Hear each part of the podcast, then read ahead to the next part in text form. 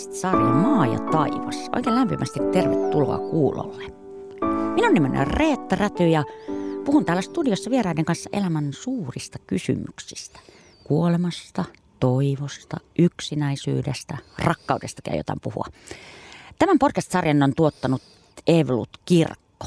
Tänä vuonna järjestetään seurakuntavaalit ja keskustelu tämänkin sarjan teemoista jatkuu osoitteessa maa ja taivas.net – Tänään me puhutaan niin kuin aivan ytimistä, eli puhutaan uskosta. Täällä studiossa ovat kanssani professori Janne Saarikivi ja teologian tohtori Lauri Kemppainen, joka tunnetaan myös räppipappina. Lauri, jos sun pitäisi selvittää, onko Janne kristitty, niin miten aloittaisit tutkimukset? Varmaan mä rupeisin Jannelta kyselemään, että mitäs hän on mieltä apostolisesta uskon tunnustuksesta tai väitteestä, että Jeesus on Jumalan poika ehkä jopa tämä Jeesus on, että Janne, mitä olet mieltä väitteestä, että Jeesus, Jeesus Nasaretilainen on Jumalan poika? Niin ehkä se olisi semmoinen suoraan asiaan menevä kysymys. Mitäs Janne vastaat? No tuota, pidättäydyn kaikessa apostolisen ja Nikeian uskon tunnustukseen. Hän on selvästikin siis kristitty. Hän on kristitty. Tässä tämän seurakunnan läsnäolossa näin, kyllä, näin todistetaan. Tätä, Janne, mitä sä kysyisit Laurilta, jos haluaisit tietää, onko hän uskossa? Mm, jaa, pitäisikö mulla olla kiinnostunut siitä, onko Lauri uskossa?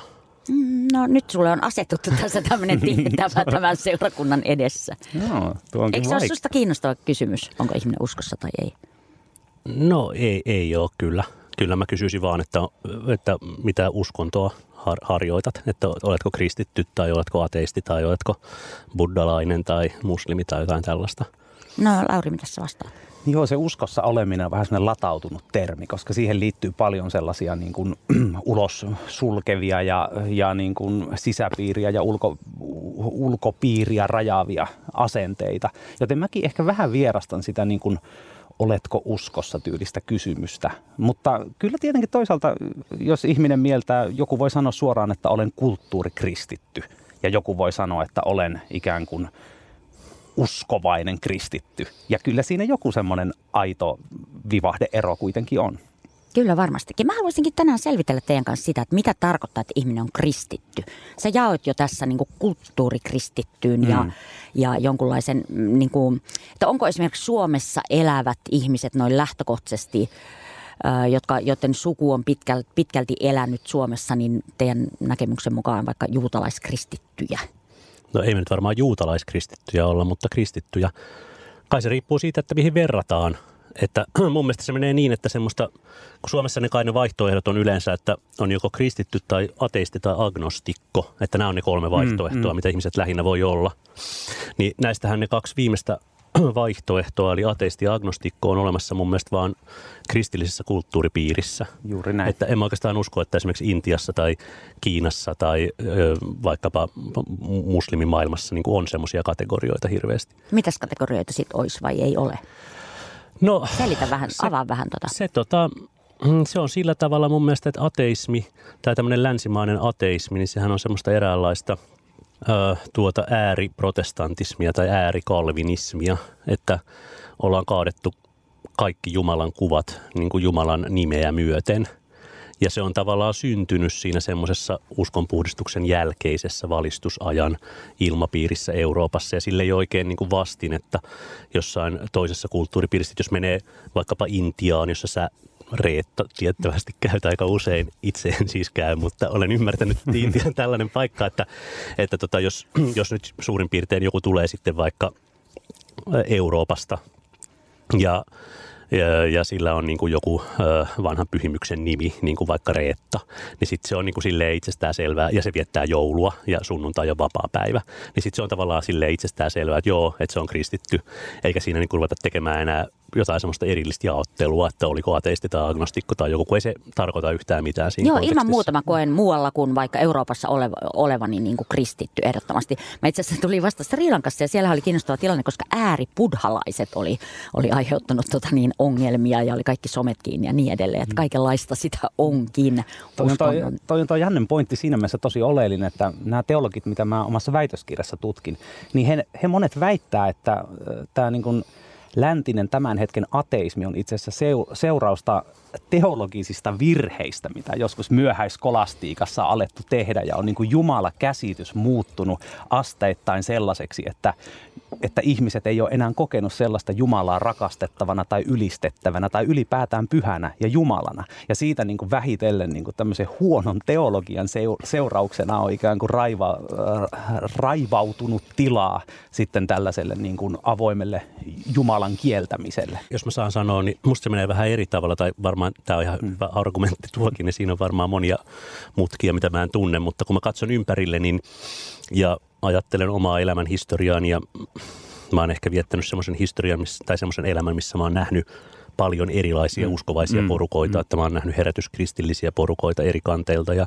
ortodokseja ja normiluterilaisia tietysti pilvin pimein ja on osallistunut monenlaisiin tämmöisiin kristillisiin järjestöihin sun muihin, niin tuota – aika harvoin mä oon tavannut semmoisia ihmisiä, jotka on niissä kristillisissä hommissa mukana sen takia, että ne on ihan hirveän tarkkaan miettinyt ja kelannut silleen joka piirun mukaan, että mihin ne nyt oikeastaan uskoo ja mihin ne ei usko. Vaan että se on aina vaan tämmöinen niin sosiaalistuminen, että, että on vaan elänyt semmoisen elämän, että on joutunut semmoisiin porukoihin, että, että tämä tuntuu ihan niin kuin luontevalta ja, ja että näiden kristinuskoon kuuluvien sanojen käyttäminen tuntuu luontevalta, että tuntuu ihan okolta puhua Jumalasta ja synnistä ja armosta ja vapahtamisesta. Mä niin kuin näen ympärilläni jatkuvasti aivan valtavasti ihmisiä, jotka niin kuin vierastaa näitä sanoja mm, ja pitää niitä mm. sanoja hirveän niin kuin semmoisena kiusallisina ja semmoisena, että pitää heti alkaa nillittämään joka sanasta ja sormi nousee pystyyn kyllä, ja tällä kyllä. lailla näin, että, että jos ei ole tavallaan kasvanut niiden sanojen ympäröimänä, jos ei ole kasvanut semmoiseen semmoiseen yhteisöön, missä ne tarkoittaa jotain, niin kyllä mä sen ymmärrän. Mm, se, on, se on vierasta ja toki se niin kuin aj- ajatus siitä, että jonkun skolastisen teologian virheet johtaisi ateismiin, niin onhan se ihan superintellektuellinen teo, teoria tavallaan tästä asiasta ja ei varmaan niin kuin tämmöistä niin kuin ta- tavallista seurakuntalaista tai ihmistä hirveästi niin kuin kosketa. Mutta voiko, voiko niin kuin ateismia, agnostikko tai, tai se tavallaan ei-uskominen johtua siitä, että ei vaan yksinkertaisesti usko, jos ei siis vaan niin kuin usko, että, että Jeesus on Jumalan poika. Jos ajattelee, että on ollut Jeesus ja on ollut varsin mm. hyvä ihminen ja niin edelleen, miksi, miksi siihen pitäisi olla joku muu selitys? No musta se menee niin, että siitähän se, sitähän se tietenkin nykyisin on. Mutta jos me nyt mentäis, päästäisiin aikakoneella vaikka johonkin vuoteen 1666 kattelemaan niin kuin Turun torille, että mikä on ollut jengin teologisen sivistyksen taso ja käsitys siitä, että mitä ne on ajatellut Jeesuksesta ja pyhästä hengestä ja ehtoollisleivän niin kuin koostumuksesta ja siitä, että mm, millä mm. nimenomaisella tavalla Kristuksen ylösnousemusruumis on niin kuin kiteytynyt siihen taikinaan, niin mä luulen, että ei ne olisi ollut kauhean sivistyneitä tai semmoisia monipuolisia silloinkaan, että tota, että ei ihmiset olisi osannut silloinkaan kuvata, että mihinkä ne nyt oikeastaan uskoo ja mihinkä ne ei usko, vaan kysymys on ollut vaan siitä, että silloin on ollut semmoinen sanotaan monokulttuurinen maailma, että, että kaikki, kaikki on ilman muuta kuulunut kirkkoon. Sitten jossain mm, vaiheessa mm. on tullut mahdolliseksi erota siitä ja on tullut mahdolliseksi erota siitä nimenomaan sillä tavalla, että ensin on miettinyt, että mitä mieltä on näistä kirkon opeista. Mm, Mutta mun mm. mielestä se opillisuus on nimenomaan hirveän kapea näkökulma kristinuskoon, kun itse en koe ollenkaan olevani kristin, kristitty sen takia, että olisin kelannut jokaisen juuri Nikean tunnustuksen opinkohdan sille et, etu- ja takaperin käsitehistoriallisesti läpi oikealta ja vasemmalta sen takia tullut kristityksi, vaan ihan vaan siksi, että mä oon, mä oon elänyt semmoisen elämän, mistä on tullut kristitty. Mutta miten sä tulit uskoon tai miten, miten sä tulit niin kuin tavallaan, miten sä tulit ihmiseksi, joka käy körttiseuroissa? Me palataan kohta siihen.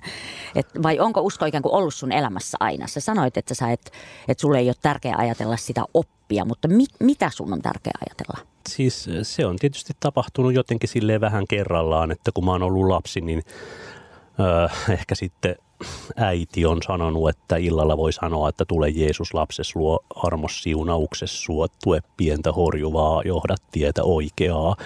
Et siitä jotenkin on niin kuin lähdetty ja sitten ö, seurakunnan kerhos joku on sanonut, että Mooses oli joku ja se meni tuosta niin kuin tätä punaisen meren läpi ja sitten Jeesus oli joku ja se tota, sakkeus oli viikuna puussa ja huuteli Jeesukselle jotain epämääräisiä ja ö, sitten niin kuin pienestä pitäen on kuunnellut tuommoista ja sitten kun vähän siinä kasvo isommaksi, niin sitten alkoi lukea niin kuin Dostojevskia ja ö, sielläkin oli niin kuin ristiinnaulitun kuvaa, kateltiin niin kuin, ö, tota, kyynel silmä elämässä ja kun kuvataidetta kateltiin, niin siellä sitten samat Jeesukset ja sakkeukset näkyy. Ja tälleen näin se on sitten pala kerrallaan tullut, että sen on ymmärtänyt, että tämä on se perusmyytti, mitä tässä länsimaissa nyt pitää märehtiä. Ja mä aina ihmettelin sitä, että ilmeisesti se ei monille olekaan. Että monille joku Star Wars ja Jedi-ritareiden sukupuu on paljon tutumpi kuin tämä.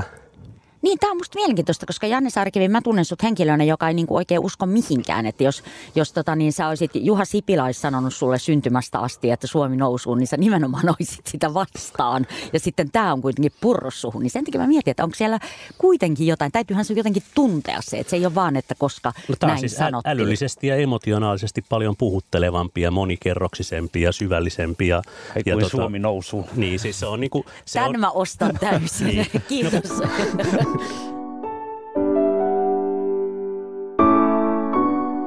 Entä Lauri, miten, miten sä, niin kun, onko usko ollut sun elämässä aina vai, mm. vai tota, näit sä jonkun näyn, jossa sä tajusit, että asiat ovat näin?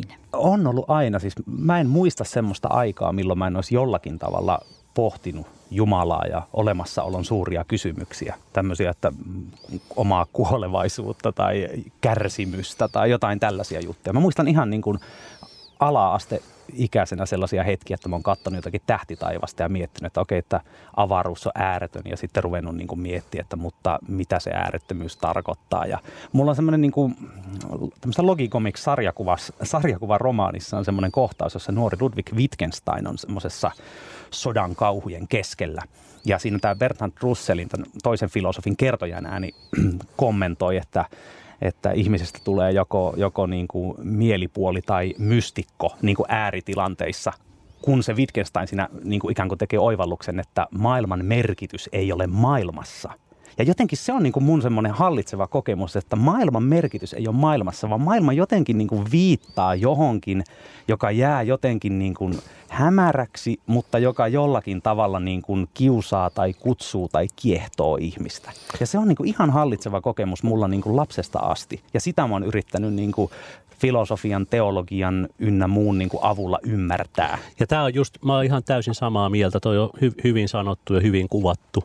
Ja se on just se ero, mikä on siinä, että jos, jos sanotaan, että Suomi nousuun tai usko itseesi tai perussuomalaiset on pienen ihmisen puolella tai mikä tahansa muu tämmöinen niin kuin epämääräinen sanoma, mitä tuolla on, että maito antaa voimaa ja liikunta Mm-hmm. antaa reippautta, niin, niin, niin kaikissa on se, se vika, että, että ne on vain asioita, mitä sä voit tavoitella täällä maailmassa.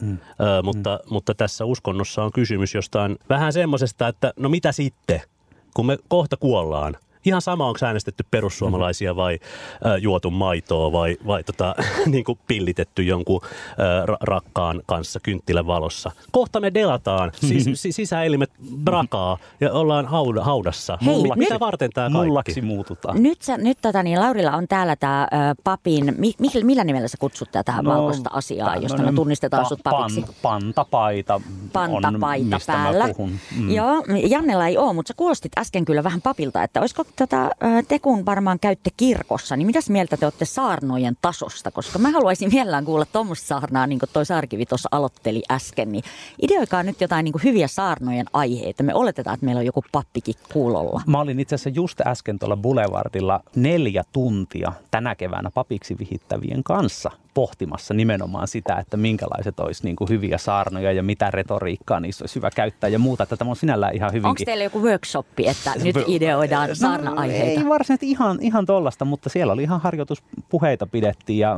linkitettiin kristillisen uskon ydinkohtia erilaisiin niin kuin aiheisiin. Että kyllä me siellä ihan käytiin ja mä oon sitä mieltä itse, että niin kuin hyvässä saarnassa käydään niin kuin tarpeeksi rohkeasti niin kuin käsiksi johonkin niin kuin isoon ö, kysymykseen. Että siinä ei tavallaan niin kuin kierrellä sellaisia asioita kuin, kuin, kuin, niin kuin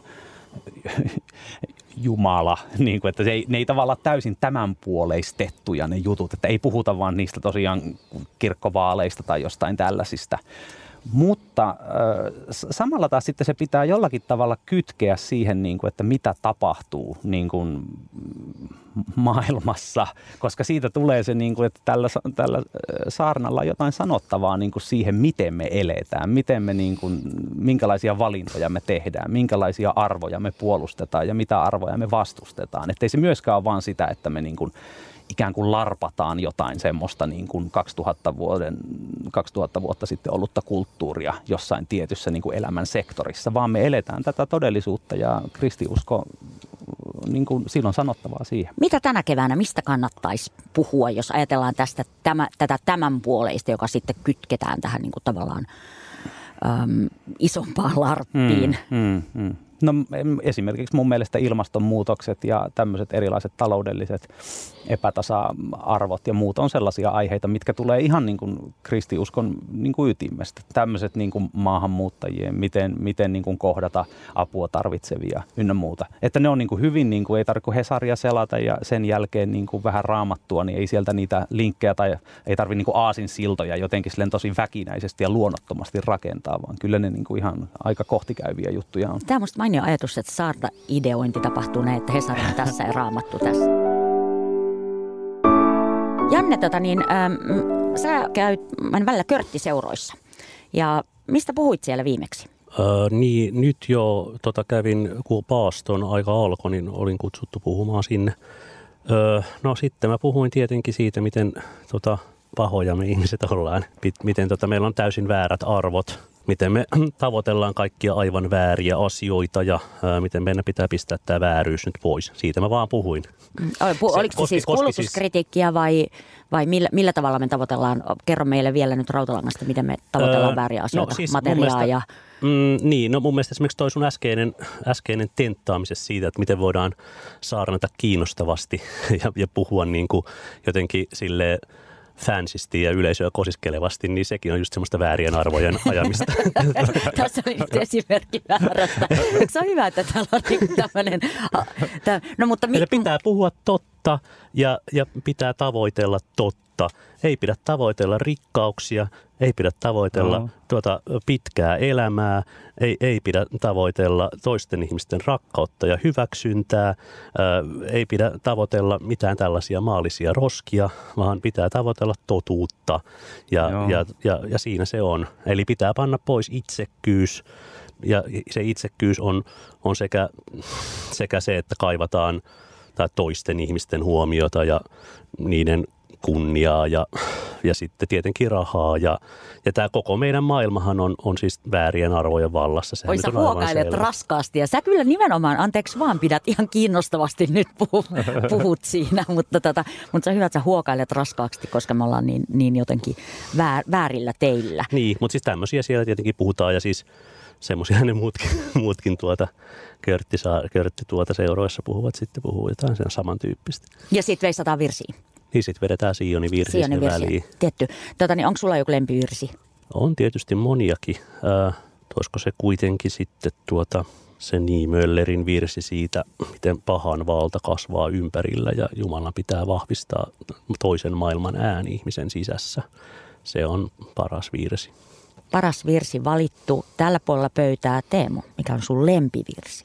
Öö, se on toi Jumalan kämmenellä, koska sitä on kastekodeissa tuota, aina hyvä suositella ihmisille, koska tämmöinen niin kuin laulutaidotonkin pappi pystyy sen jollakin tavalla niin kuin edes niin kuin siedettävästi laulamaan. Ja sitten siinä on niin haastava se teksti, että on että Jumalan kämmenellä ei pelkää lintu ja Jumalan kämmenellä ei pelkää ihminen. Mutta sitten kun me katsotaan maailmaa, niin kyllä ihminen pelkää ja lintu pelkää ja niin kuin ihan, ihan niin kuin se, se niin kuin mitä se väittää se biisi – tai se virsi on jotain sellaista, että jos, jos, sitä Juma, jos se Jumalan kämmen tarkoittaisi tätä maailmaa, tarkoittaisi, että se olisi jotenkin symbolinen ilmaisu sille, että, että miten meidän tämä tämänpuoleinen maailma pelaa, niin se, se ei kyllä pidä paikkaansa silloin ne sanat millään tavalla. Ja mä ajattelen, että se Jumalan kämmenen täytyy olla myös jotain niin kuin tuon puoleista. Jotain, joka on niin kuin ehkä läsnä tässä maailmassa, mutta myös tämän maailman ulkopuolella. Että niissä sanoissa olisi ylipäätään mitään järkeä, että ne ei olisi niin jotenkin räikeitä valehtelemista niin kuin kaikkien läsnäolijoiden naamalle. Puhutteko te papit tämän tyyppisistä asioista keskenänne? Virsistäkö vai no, laajemmin vai, näistä? Vaikka virsistä tai tästä tuon puoleisuudesta. Kerro vähän minkälaisia on pappien tuota, mm. kapakka tai en mä tiedä mitkä sählyrinkikeskustelut. Joo, siis tuota, mä oon aika vähän tämmöisissä niin kuin pappejen bondausbileissä. Itse. Mä en kuulu edes pappisliittoon, mutta tuota, kyllä mulla on tämmöisiä pappikavereita, mutta he on myös niin kuin aika niin kuin akateemisesti suuntautuneita uskonnon filosofeja ja heidän kanssaan sitten monesti puhutaan ihan raakaa, raakaa teologiaa ja mietitään jotakin vapaata tahtoa tai jotakin niin kuin, ö, Jumalan käsitettä tai kärsimyksen ongelmaa tai erilaisia metafyysisiä teorioita. Että se on aika sellaista, myös kun mietimme, oltiin yhden, yhden ystävän takapihalla kesällä istumassa oluttölkkejen kanssa ja me pidettiin vähän niin kuin siinä. Eli meillä oli tämmöisiä niin kuin pieniä esitelmiä, joista me sitten keskusteltiin. Ja mä mietin, että jos tuolla niin naapuri nyt kuuntelisi, että siellä on niin miehet olu, oluet käsissä ja ne keskustelee jostain tommosesta, niin että on sitä seko, sekopäistä mä porukkaa. Mä taas ajattelin, että se olisi ihan älyttömän kiinnostavaa. Mä heti ajattelen, että meillä pitäisi olla niin kuin vaikkapas sanomalehdissä tai radioissa tai ylipäätään niin käsitellä paljonkin HC-teologiaa ja, ja moraalikysymyksiä. Ja, ja,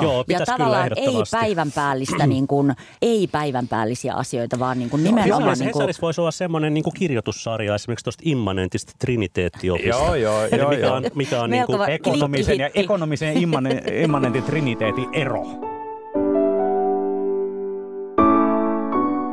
Yritetty tässä selvitellä muun muassa sitä, että mitä tarkoittaa, jos ihminen on kristitty. Lauri, sä kirjoitit jokin aika sitten tämmöisestä tapauksesta, jossa, jonka sä olit nähnyt, jossa pari kantasuomalaista keski-ikäistä juopunutta miestä koki asekseen jututtaa somalityttöä ja mölistä näkemyksiään tämän edustamasta kansanryhmästä kirjoita tuttu näky Suomessa. Ja tapahtui julkisessa tilassa ja keskellä päivää.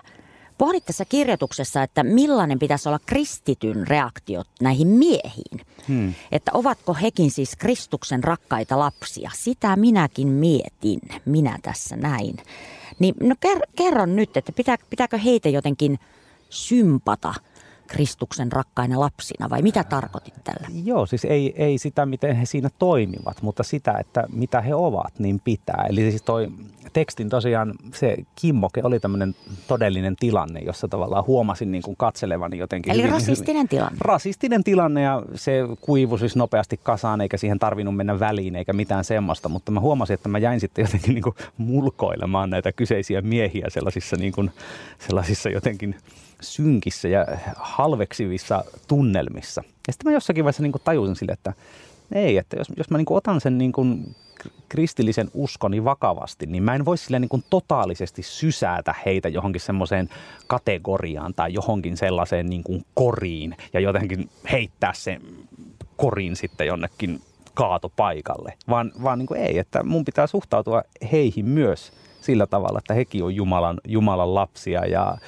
kaiken sen niin kuin Kristuksen rakkauden arvoisia niin kuin olentoja, mitä, mitä me tänä päivänä ajatellaan, että jokainen ihminen on persoona riippumatta siitä, että mitä hän tekee. Vaikka hän olisi se halveksiva rasistinen juoppo tai hän olisi se ö, tuota, erivärinen somalityttö tai hän olisi valkoinen kantasuomalainen varhaiskeski-ikäinen teologi, niin kaikki nämä eri tahot on niin kuin jotenkin samalla levelillä niin kuin persoonina. Ja tämä ei ole niin kuin aatehistoriallisesti mikään itsestäänselvyys, eikä se ole globaalisti varmaan itsestäänselvyys tällä, tällä hetkellä niin, niin kuin muutenkaan. Niin mulla on, mulla on myös just semmoinen kuva, että tota, tämä, tämä tota, niin kuin länsimainen ihmisoikeuskäsitys on juuriltaan hyvin selvästi juutalaiskristillinen, että, se, että nythän sen on aika paljon, sitä käytetään myös niin kuin kristinuskon vastaisessa retoriikassa, että ollaan silleen, että ei,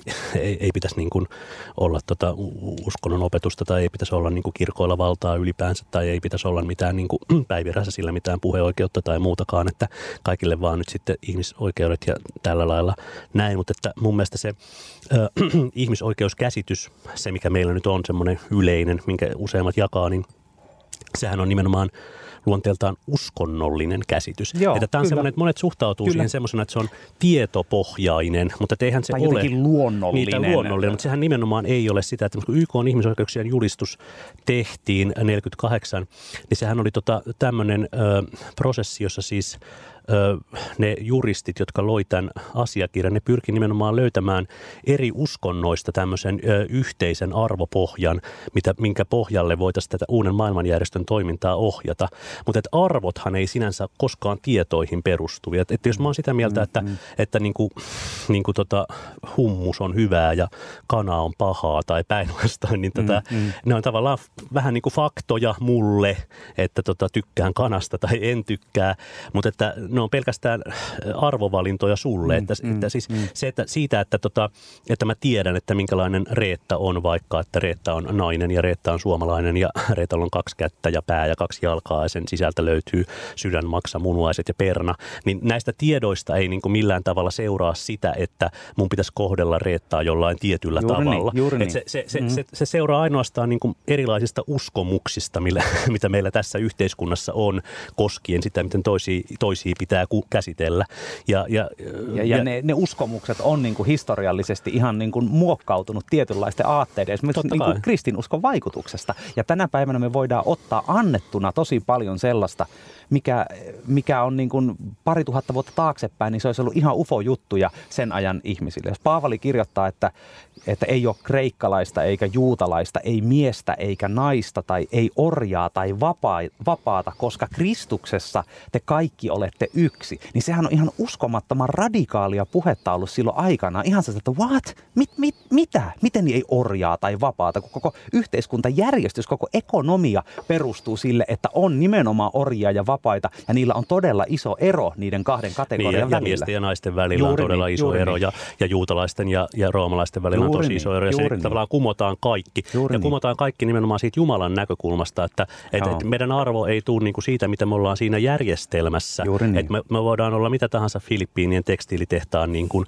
paskimmin kohdeltuja mm, mm. ihmisiä, mutta se tulee siitä, että Jumalan edessä se Filippiinien tekstiilitehtaan tyyppi tai se niin kuin rasistinen pultsari mm, tai kuka mm. tahansa, että ne on, ja, ja sehän sanotaan vielä radikaalimminkin, että ei ainoastaan, että ne on samanarvoisia, mm. vaan että niin kuin nämä vähäiset joo, ovat joo, enemmän. Joo, joo. Että se, mikä, se, mikä on maailmassa ensimmäinen, tulee sitten Viime, viimeisenä, joo, joo, viimeisenä päivänä. Että tässä on vielä edessä tämmöinen inversio, että tota, Sauli Niinistö vedetään sellaisen niin roskapönttöön ja se on siellä sitten niin kuin, jonkun skeidan keskellä. Sitten niin se on rastit pultsarit, niin pannaan kruunut päähän ja annetaan kanteleet ja, ja ne alkaa vetää Jeesuksen kanssa humppaa. Ja, ja Anne todistaa väkevästi. Mä just, että mä haluaisin kyllä tätä niin päättää tämän, tämän keskustelun, jota voisi jatkaa todellakin vähintäänkin iän kaiken, niin siihen kysymykseen, että missä on tämän päivän paavalit. Ne, jotka tolla radikaalisuudella ikään kuin äh, haastaa establishmentin tai, tai niin kuin nykyiset rakenteet tai muuta. Näettekö te semmoisia ympärillä? Nyt tässä on, tässähän on vähän niin kuin tausta-ajatuksen se, että seurakuntavaalit on tulossa mm, mm. tässä meidän, meidänkin keskustelussa, niin, niin tota, missä, ei pelkästään kysytä, että mitä Jeesus tekisi, mm. vaan että missä ovat tämän päivän et, paavalit. Että ketä Jeesus äänestäisi seurakuntavaaleissa. Nyt ei mennä vinkkitasolle asti. Tämä keskustelu ja nämä teemat jatkuvat seurakuntavaaleissa ja internetsivustolla maa ja taivas.net. Mun nimeni on Reetta Räty, mä kiitän todella paljon tästä keskustelusta Janne Saarikiveä ja Lauri Kemppaista. Mukavaa kun olitte täällä. Kiitos. Kiitos.